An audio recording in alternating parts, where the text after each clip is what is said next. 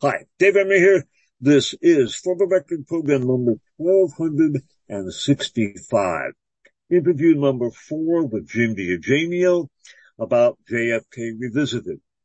This is being recorded on October 7th of the year 2022. And once again, it is my pleasure and privilege to bring back to our airways Jim DiEugenio, the author of, among other titles, Destiny Betrayed that we visited with, uh, visited about for 25 hours back in 2018 and 2019. And now he has not only written the screenplay for, but written the accompanying book to JFK Revisited, Oliver Stone's new documentary. Jim, welcome back once again to our airways. Nice to, nice to be here, Dave. You know, we've been, uh, schmoozing a bit about living in, well, what really could be called the big lie, because even though uh, people like Oliver Stone and people like Peter Dale Scott, people like yourselves and uh, many others have done a yeoman-like job of exposing the truth about how we got into Vietnam, how JFK's assassination fundamentally changed our policy we're always up against the big lie. And I hear so often from people who I think who probably know better that well, JFK was a warmonger. He got us into Vietnam. McNamara was a warmonger, blah, blah, blah, blah, blah. And yet, as we've already discussed in these interviews, uh, the official version is at variance with what can be objectively determined that JFK was actually pulling us out. But, you know, living in, in the world of the lie, so to speak, is, well, I think it, it, it's significant. And I wonder what some of your insights are in that regard. Granted, these are subjective impressions, and we've already spoken about some of the objective facts. But uh, uh, you, like yourself, live in the middle of the big lie, and uh, you've been uh, walking, if not point, pretty close to it with Oliver Stone in counteracting what actually happened. Yeah, well, see, one of the things that we tried to do, and Oliver has tried to do, okay, um, see, when McNamara left office in that debrief I was talking about, he made it clear that it didn't matter what position the United States was in or Saigon was in, winning or losing. We were leaving once the training period was over. And in fact, he says this not just in the debrief, but there's a tape of a meeting in October of 1963 where he talks about this withdrawal plan that he's implementing and McGeorge Bundy says, what's that all about? Because Kennedy did not tell Bundy about it. Okay. Cause he, he thought he was too hawkish. And McNamara says, this is our plan for getting out of Vietnam. We have to have a plan to get out. All right. And like I said, in the debrief, it didn't matter if we were winning or losing. See, what's happened with the Vietnam War is that with the rise of the militarization of American foreign policy. Okay. There's been an, a whole new mythology about that war. How we really didn't lose the war. That somehow we were betrayed by certain people in high positions. Okay. And that's how we ended up in the position that we were in, that is leaving, you know, and Saigon falling. It's the equivalent of what the German Nazi party did, okay, uh, as a way of getting off the ground in Weimar Germany, that somehow Germany really didn't lose World War One, that they were betrayed by certain people in high office. This became the stab in the back idea. It began in the United States in the 1980s with a guy named Guenter Lewy, who wrote a book called America in Vietnam, and then Norman Podhoretz, who wrote a follow-up book, I believe it was called America in Vietnam. And they began this whole idea that VA, Vietnam was a noble cause. We were doing the right thing. And B, if, if we wouldn't have been resisted by so many students and, uh, you know, and civil libertarians, et cetera, and if we would have been able to fight the war with both hands, that we would have defeated Hanoi. Okay. This has become, I, I, if you don't know how big this industry has become, it has become a major preoccupation of the right. There's a book out called Triumph Forsaken. Okay. Uh, by a guy named Moyar. Okay. Who is, is rewriting the whole, uh, startup of that war. Okay. Uh, that, uh, that Diem was somehow a fine leader.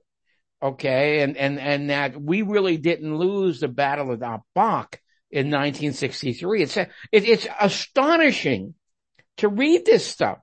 Okay. And I, look, the Vietnam War was a tragedy for both Vietnam and the United States. And the reason I believe one of the reasons that the United States went in so blindly, you know, without thinking, okay, was because of the huge propaganda mill that erupted in the United States after World War II, which tried to sell the idea that somehow it was the United States who had defeated Nazi Germany in Europe. Okay. And, you know, there's all the, I don't have to tell you all the war movies like The Longest Day, etc. You know, um, you know, that, that, that, that broadcast this to a mass audience when in fact, this is really not true. You know, the, the, the, the Nazi war machine was defeated by General Zhukov and the Russians. Okay. Operation Barbarossa was turned back at two major battles, the battle at Stalingrad, which killed the German infantry. Okay. And the battle at Kursk, which defeated the, the Nazi panzer divisions. And anybody who knows anything about World War II will, will tell you that. Okay. It was those two terrible defeats that turned back the Blitzkrieg. Okay. It was the first time it had happened in entire, in the whole war because Hitler had just gone through all these other countries like a knife through butter, including France. All right. But it was the Rush, the combination of the Russian winner, his mistakes, and the brilliance of Zhukov.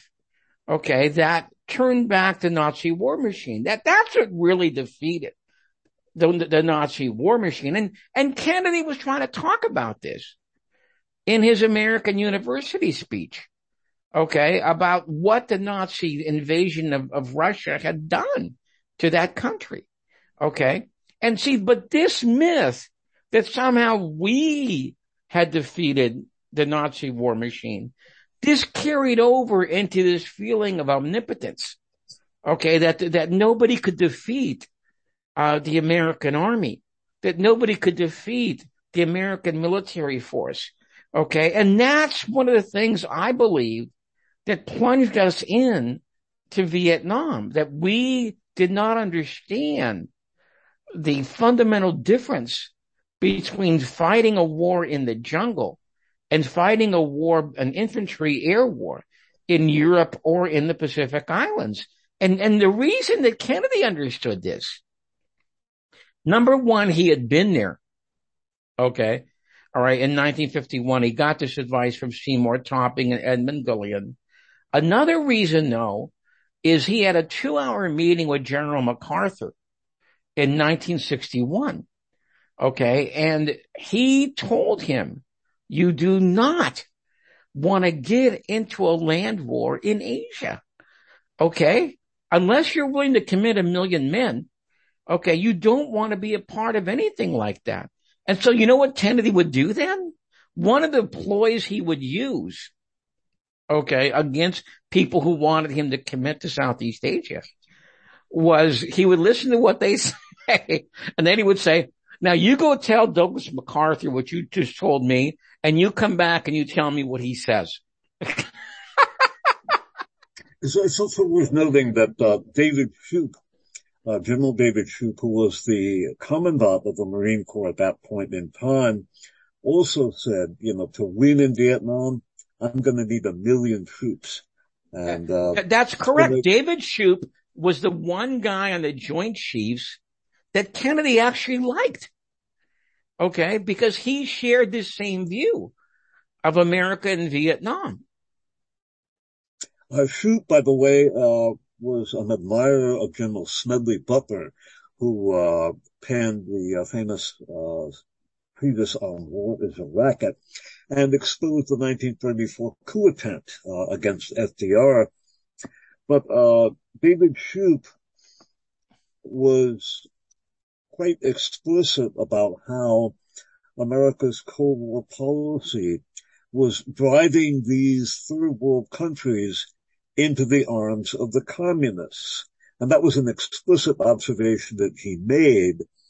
And I think that points fundamentally to the dynamic that JFK manifested as a result of his understanding of the emerging nations, of the uh, emerging colonial properties who aspired to independence and uh, that were instead cast into the Cold War meat grinder. And uh, it was that understanding on the part of Kennedy and uh, also the uh, attempts on his part to counteract that uh, that momentum, that juggernaut that was minted under Allen and John Foster Dulles, the Sullivan and Cromwell partners and brothers who were Secretary of State and head of the CIA under Eisenhower. And even it was minted under Truman. And, uh, that was a, a fundamental aspect of JFK's national and foreign, national security and foreign policy. And I think, uh, in addition to the parsing of the physical evidence, and we'll get into that, I think there is no more important aspect of JFK revisited and uh, the book than pointing out how Kennedy's understanding, I think explicitly uh, communicated by uh, President Sukarno of Indonesia and then quoted very presciently, I think, or very insightfully by Lisa Pease, both in the documentary and I've read uh, the transcript. I don't think that one could could exaggerate the importance of Kennedy's understanding of that dynamic, basically placing him not only decades ahead of most observers, but frankly, placing him in a, a, a, policy manifestation that is not only espoused by the so-called progressive sector, but then they, they fault Kennedy for not espousing what they believe when in fact he not only espoused it, but attempted to put it into practice long before they even thought about it in most cases, and he was killed in no, no small measure for doing that. Um, yeah, see, see, the thing is that Kennedy, as opposed to John Foster Dulles, um, he was not diametrically against the non-aligned movement, okay, which began to pick up steam in about 1954 with the meeting in Bandung, Indonesia, led by people like Sukarno uh, and Nasser. See, what he said is, look, we don't have to be automatically opposed to these third world leftist kind of leaders. What we can do is we can compete with the Russians, okay, in an open barter movement by just going ahead and cooperating with them, giving them the aid that they need, okay, and not being opposed to everything that they do. Okay. And, and actually trying to cooperate with them.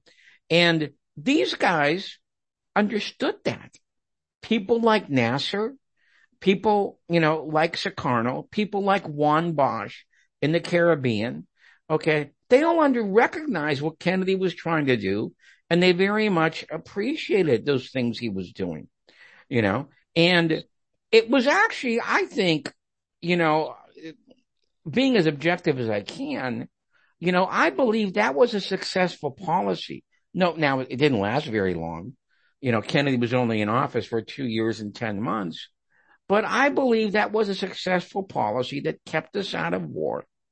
Okay. And, and believe me, Kennedy had at least three opportunities to go to war if he wanted to go to war. Okay. At the Bay of Pigs, when his military advisors were telling him to go ahead and bail out this failed operation, he did not.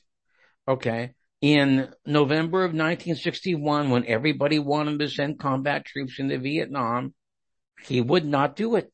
Okay. And then during the Cuban Missile Crisis, when everybody was urging him to either go ahead and launch an air armada or an actual invasion, okay, to get the Russians out of Cuba.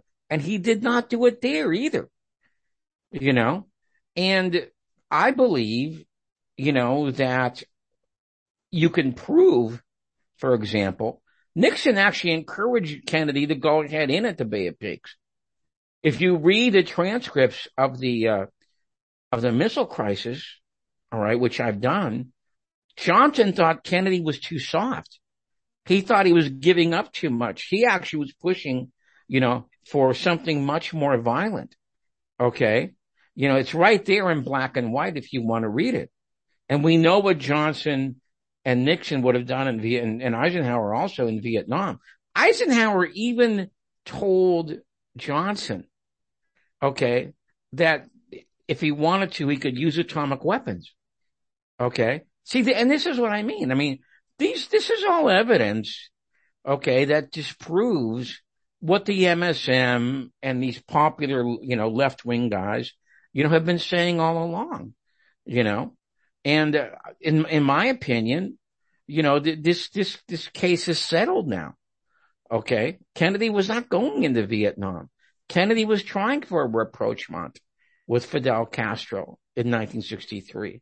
He was processing a detente with Khrushchev in 1963. And now the, and so the obvious supposition is that the world would have been quite different if Kennedy would not have been assassinated.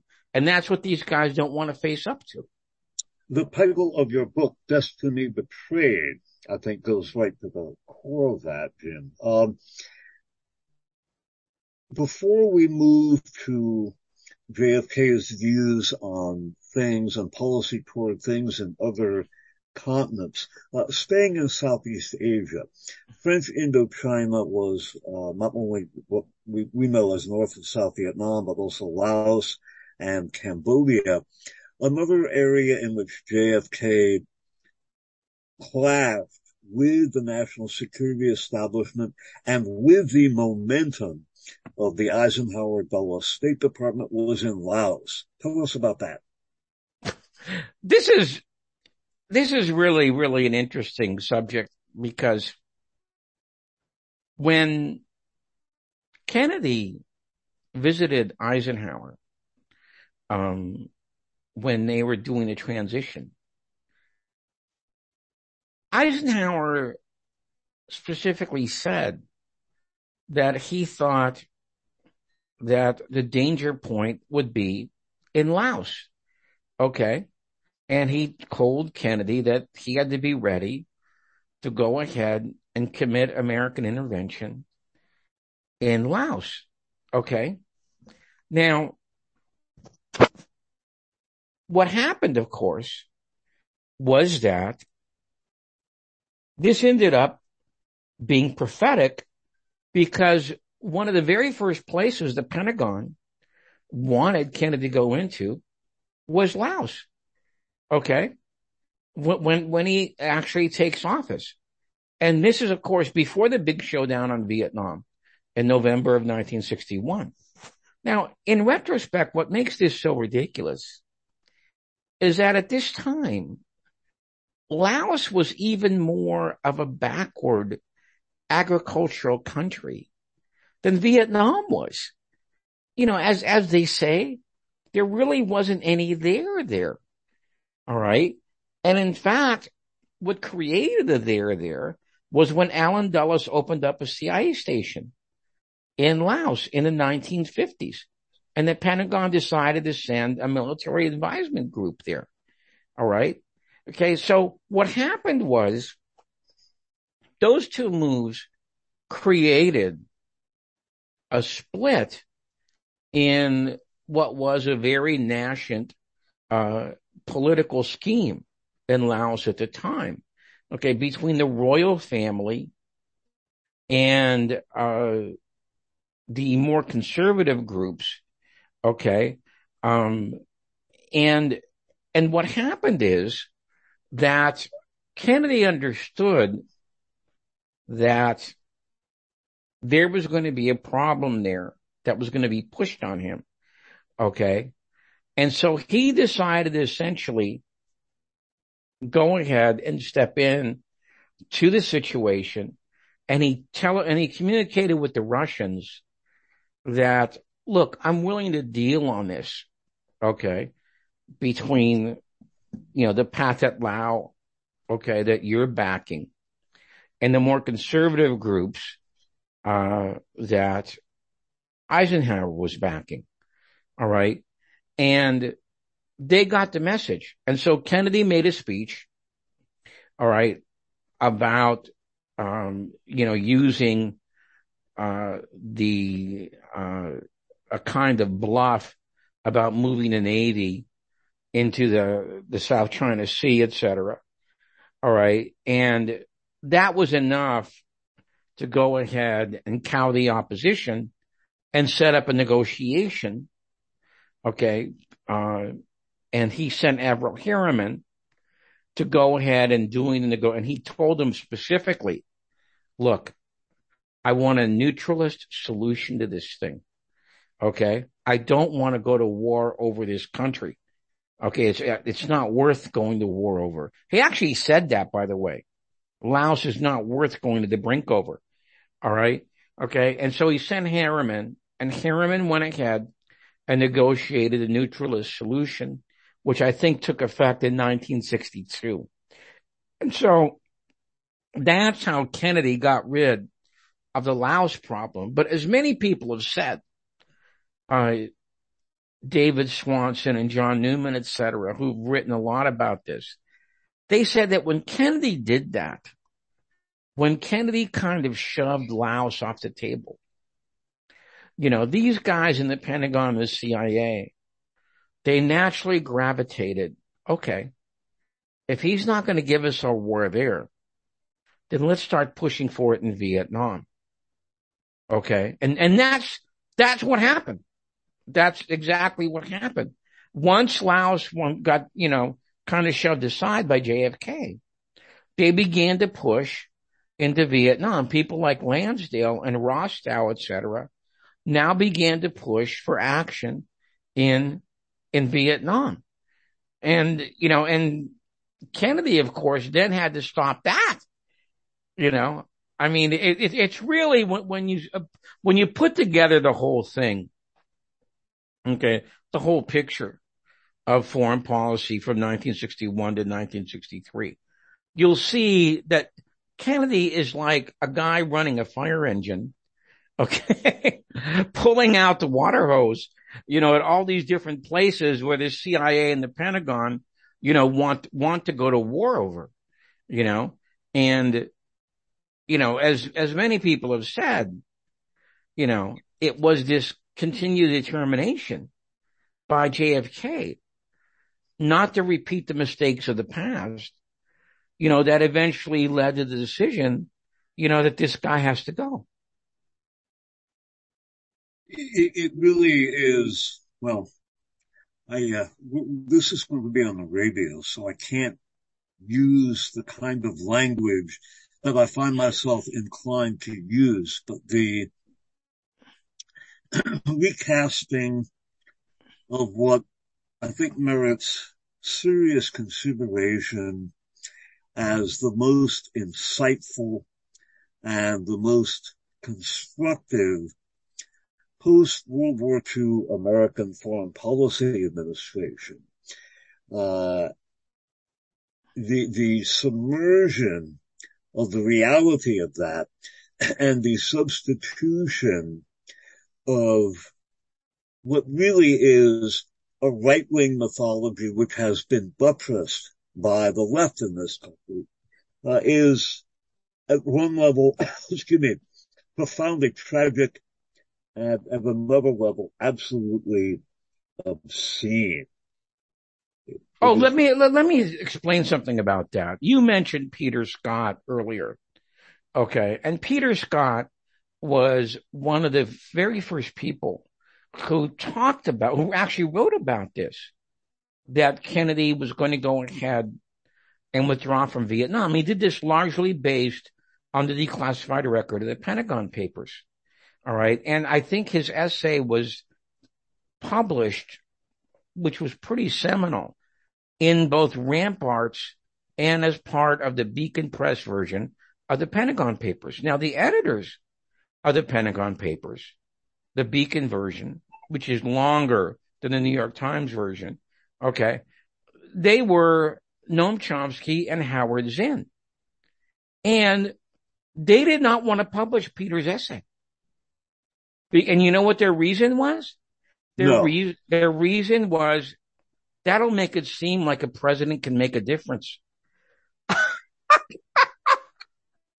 so in other words, it wasn't, it wasn't what was in the essay that they were disputing. It was the whole idea that somehow one man can make a difference in our government and in our path in foreign policy that they objected to. Zinn was very much opposed to it. Uh, Chomsky eventually relented on the grounds of freedom of speech, but they didn't want to publish it in the first place. Okay. Even though, you know, Peter had written it specifically for that purpose. And that, see, see, I'm, although I consider myself a historian, I have never been one to let the ideology come in and affect the way I chronicle the facts.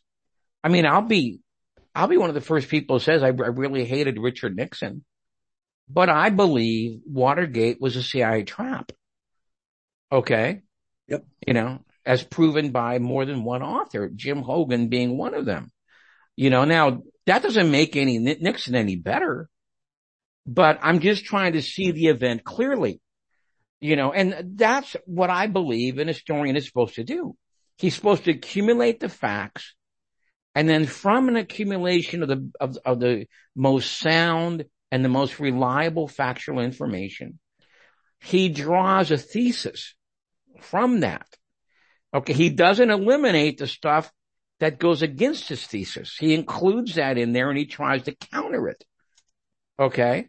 You know, but saying, for example, from the beginning position that that'll make it seem too much like a president can make an impact.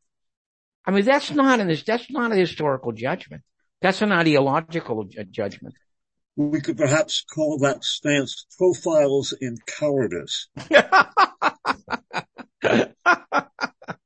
yeah, that's one way to put it.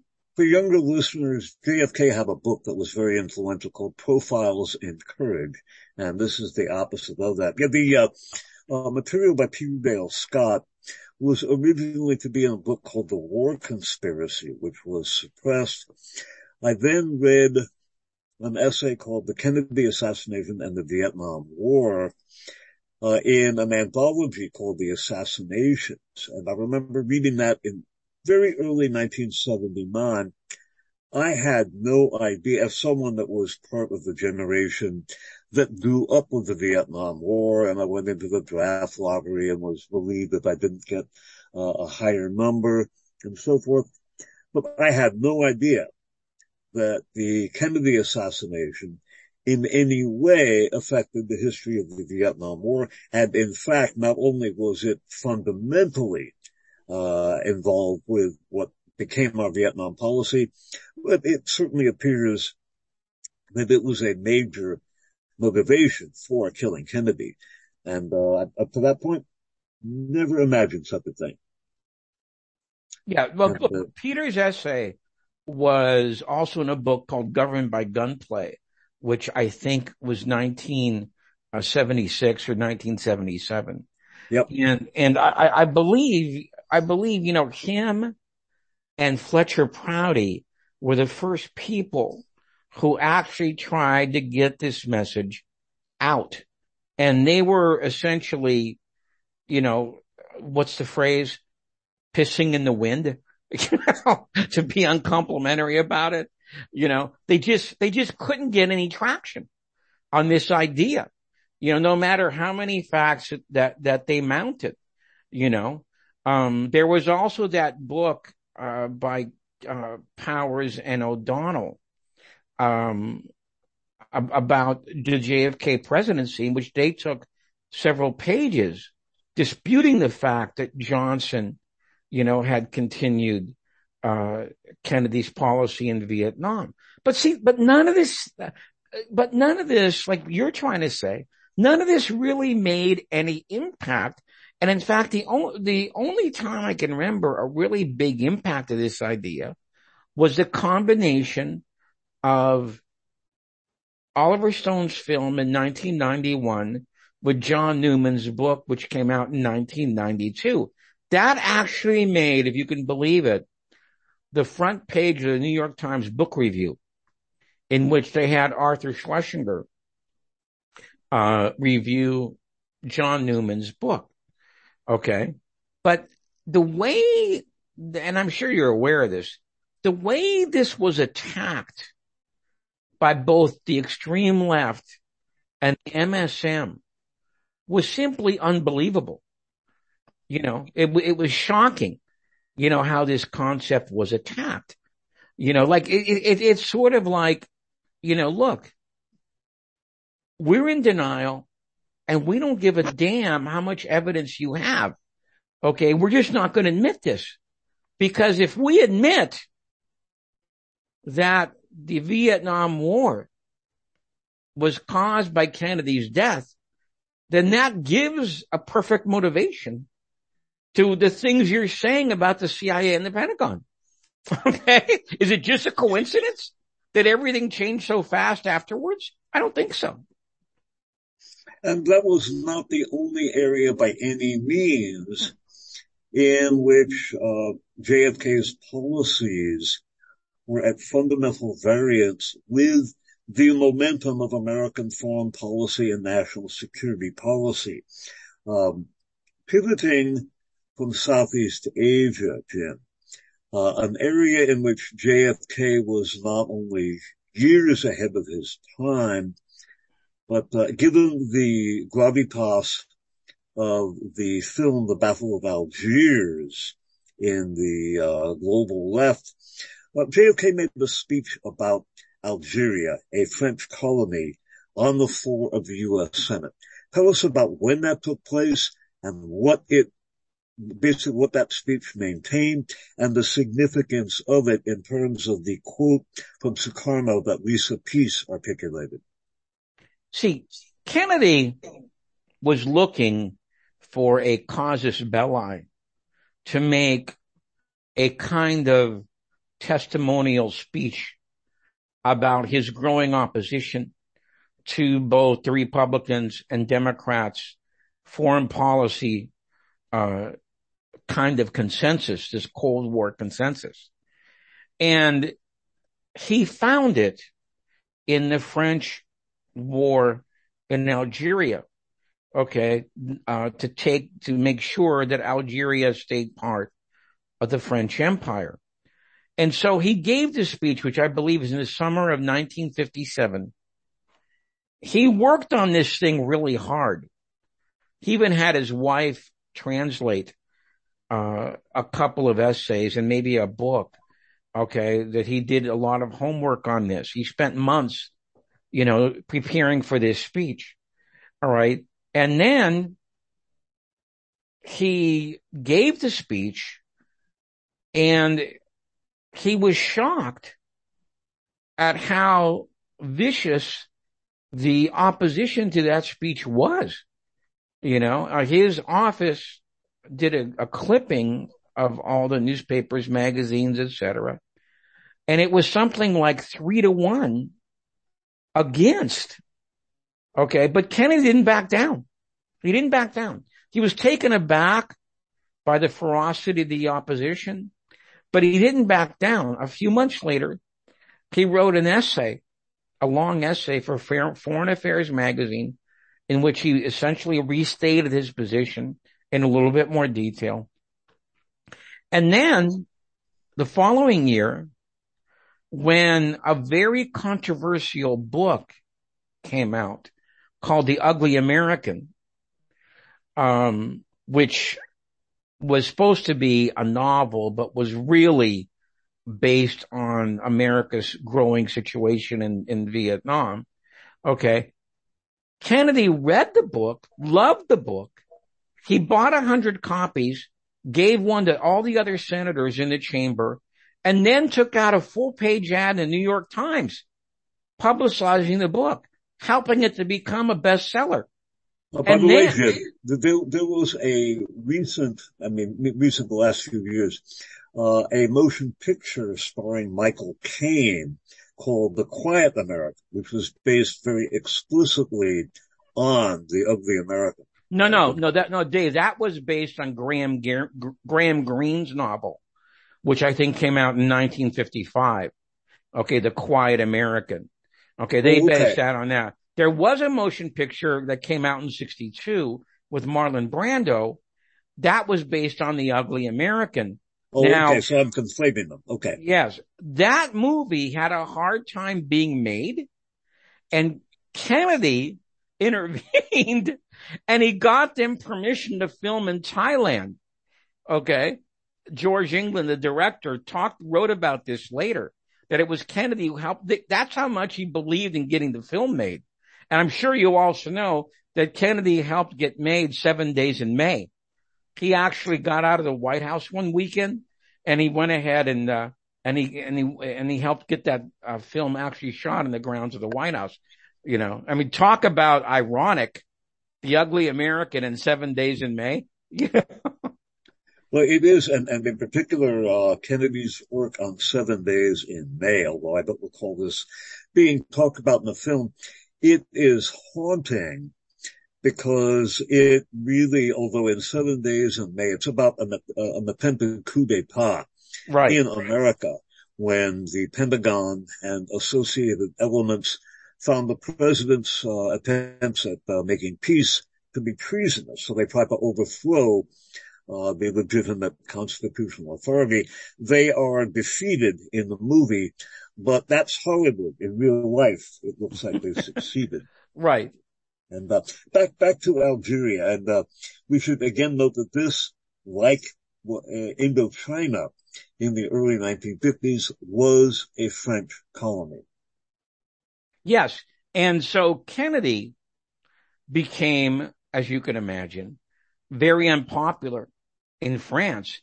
In fact, he was warned not to visit the country after after he made that speech. And the speech, you know, that, to sum it up, it was essentially a condemnation of what France was doing in Algeria, that they should go ahead and let Algeria go free. And it was very counterproductive for the United States to back this through NATO, plus to not say anything in public about this horrible mistake that France was now repeating. Because he said at the end of the speech, look, didn't we see this movie three years ago? And didn't it happen at Dien Bien Phu? And weren't we on the wrong side then? Do we want to really go through this all over again?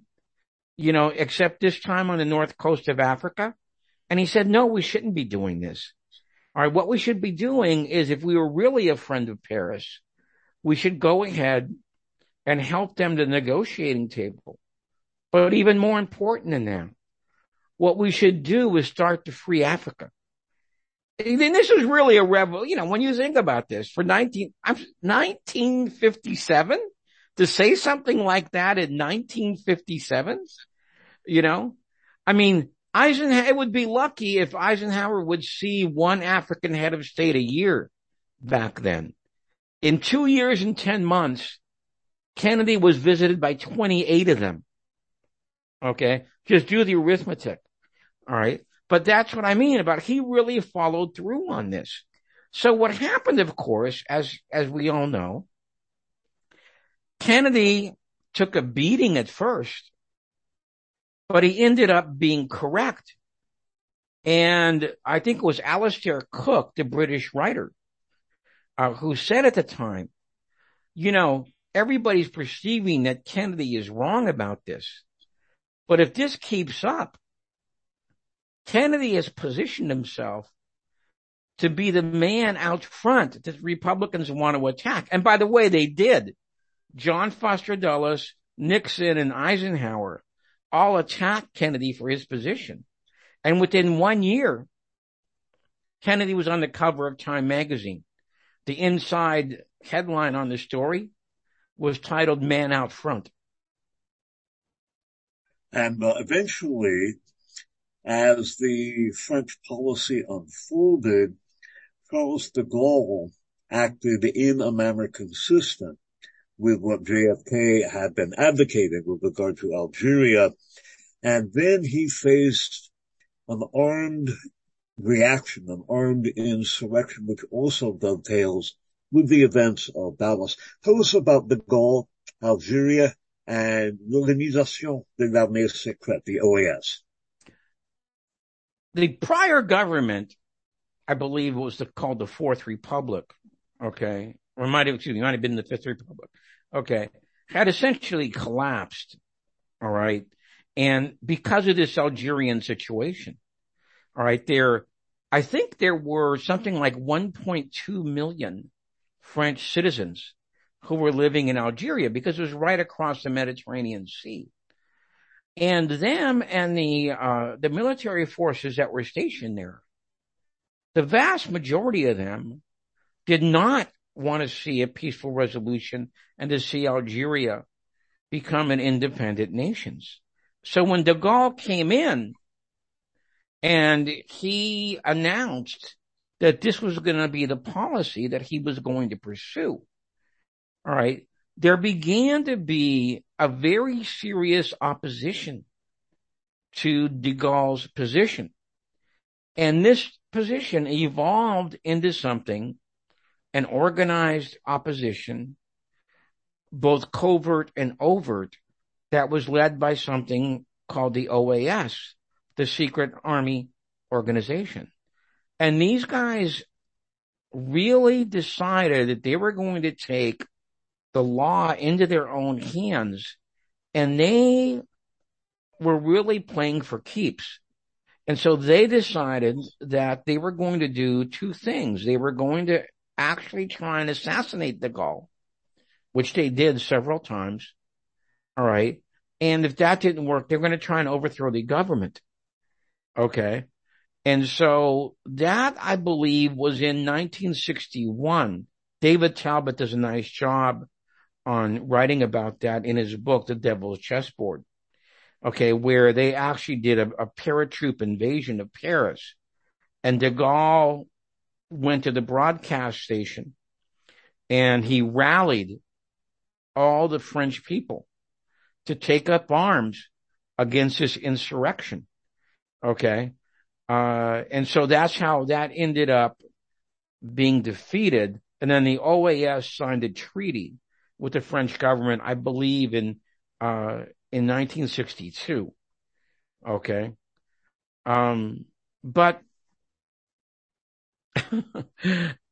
that might not be the end of the story. Okay. Because I'm sure you're aware of this. In 1963, there were reports of an old, former OAS officer, Souetre, who there's an FBI report was in Dallas on the day that Kennedy was assassinated and he was immediately deported to France uh, within 24 hours. There's actually a CIA report on this. All right. And it was not really made public until Henry Hurt wrote his book on the assassination. which I believe was 1985, called Reasonable Doubt. He devoted several pages to this.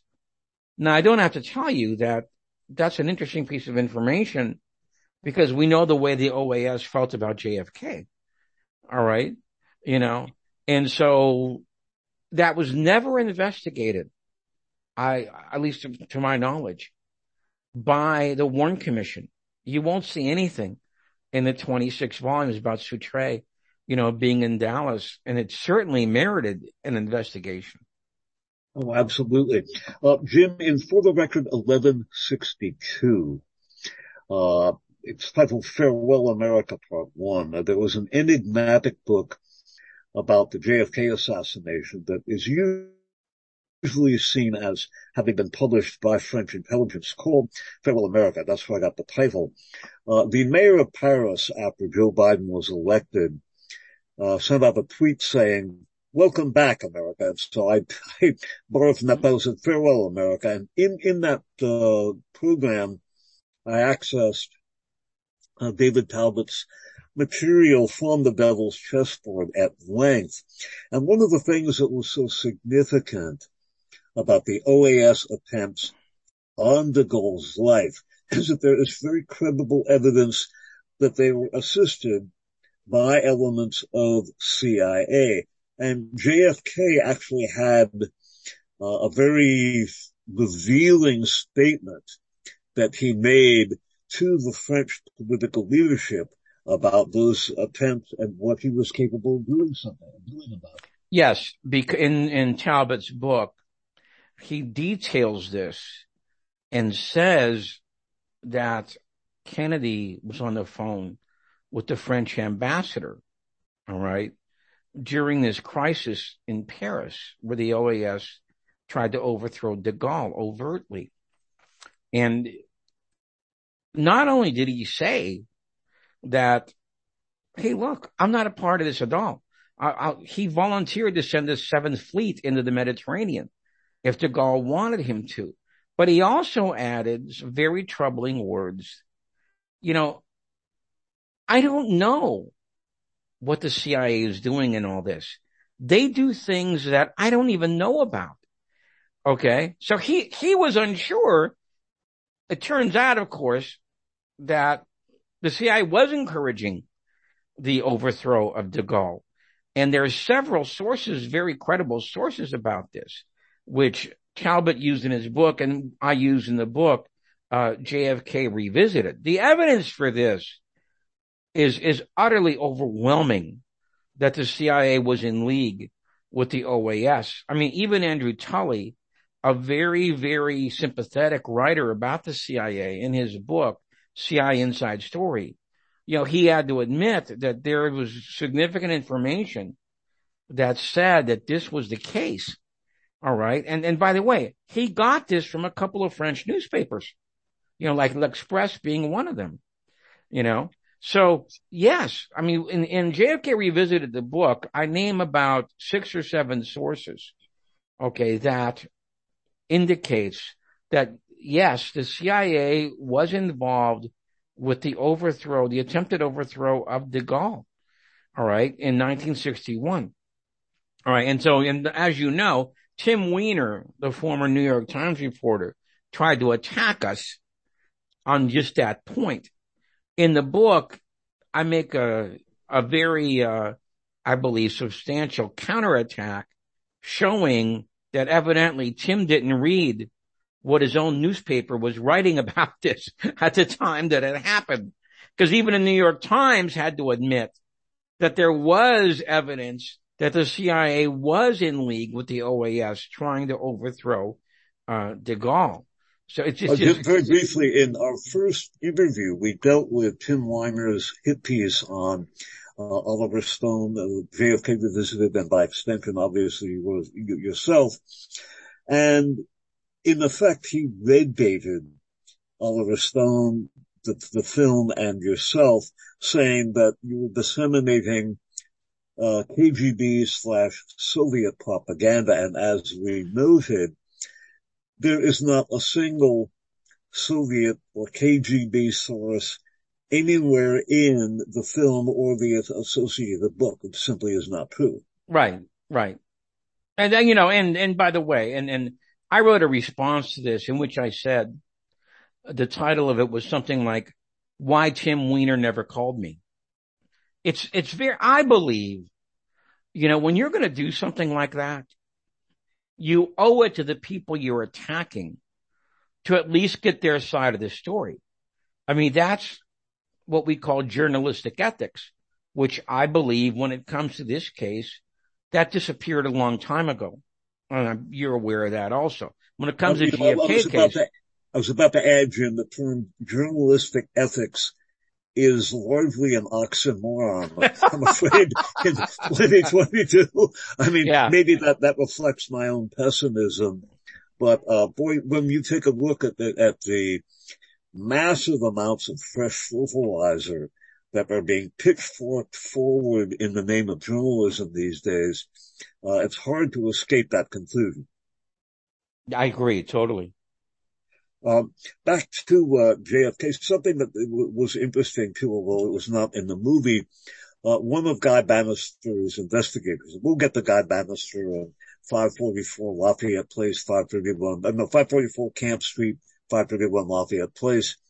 But one of his investigators, a guy named Maurice Brooks Gatlin, uh, credibly relayed to people that he had allegedly conveyed $100,000 from the CIA to French generals to overthrow de Gaulle. Of course, he has not been around to bear historical witness to that because in 1965 he went out a fifth floor hotel window in Panama. So that was the end of him. But it certainly is consistent with everything else we know about uh, Kennedy, about de Gaulle, about the OAS, and uh, policy toward Algeria. I'd like to uh, move south in our world tour here, so to speak, uh, Jim, and, and talk about an area in which, once again, Kennedy was not only way ahead of his time, but an area in which, once again, he began drawing on the counsel of Edmund Gullion, and that is in Africa.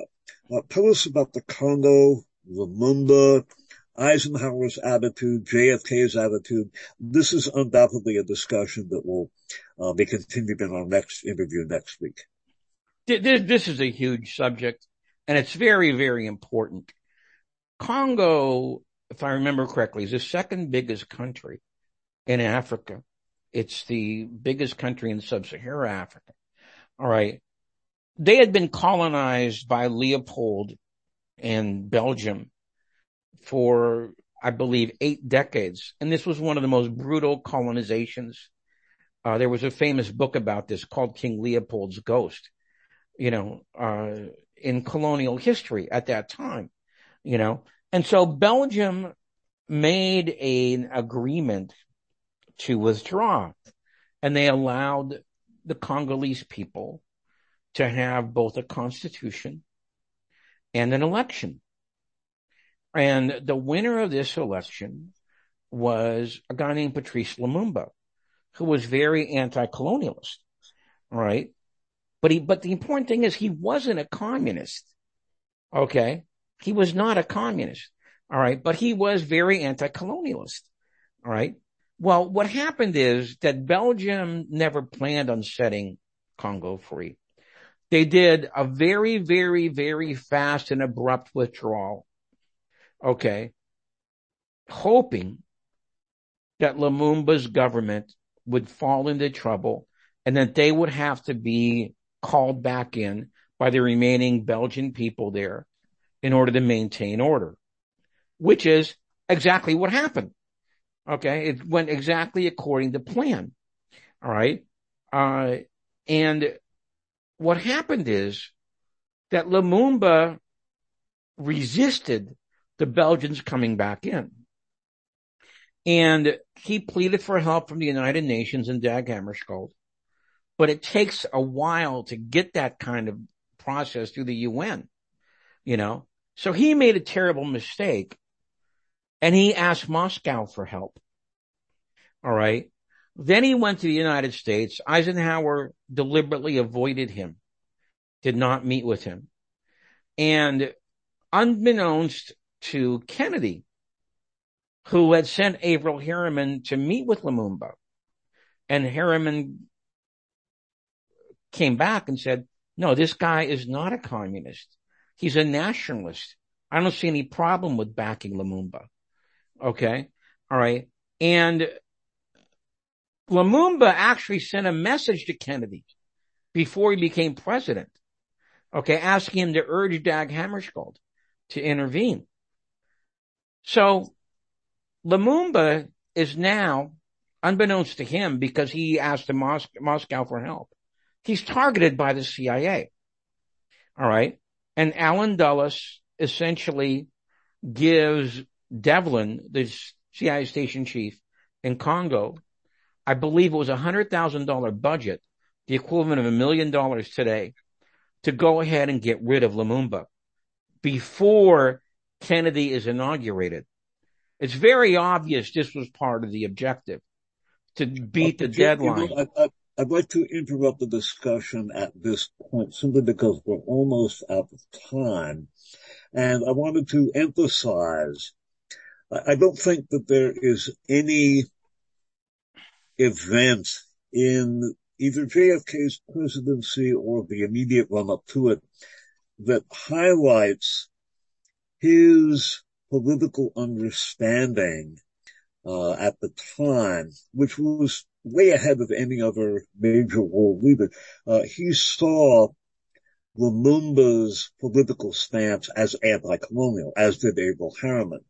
But because he asked for aid from Moscow, he was cast as a communist. And I think in microcosm, Patrice Lumumba's situation exemplifies the massive bloodletting that took place during the Cold War in the developing world because of the failure of our political establishment to utilize the kind of vision that JFK brought to the situation in the Congo. Well, We'll, we'll take this up. You know, something you pointed out in the film, there is a famous picture of JFK basically closing his eyes and putting his hand to the side of his head. I, I was familiar with the picture.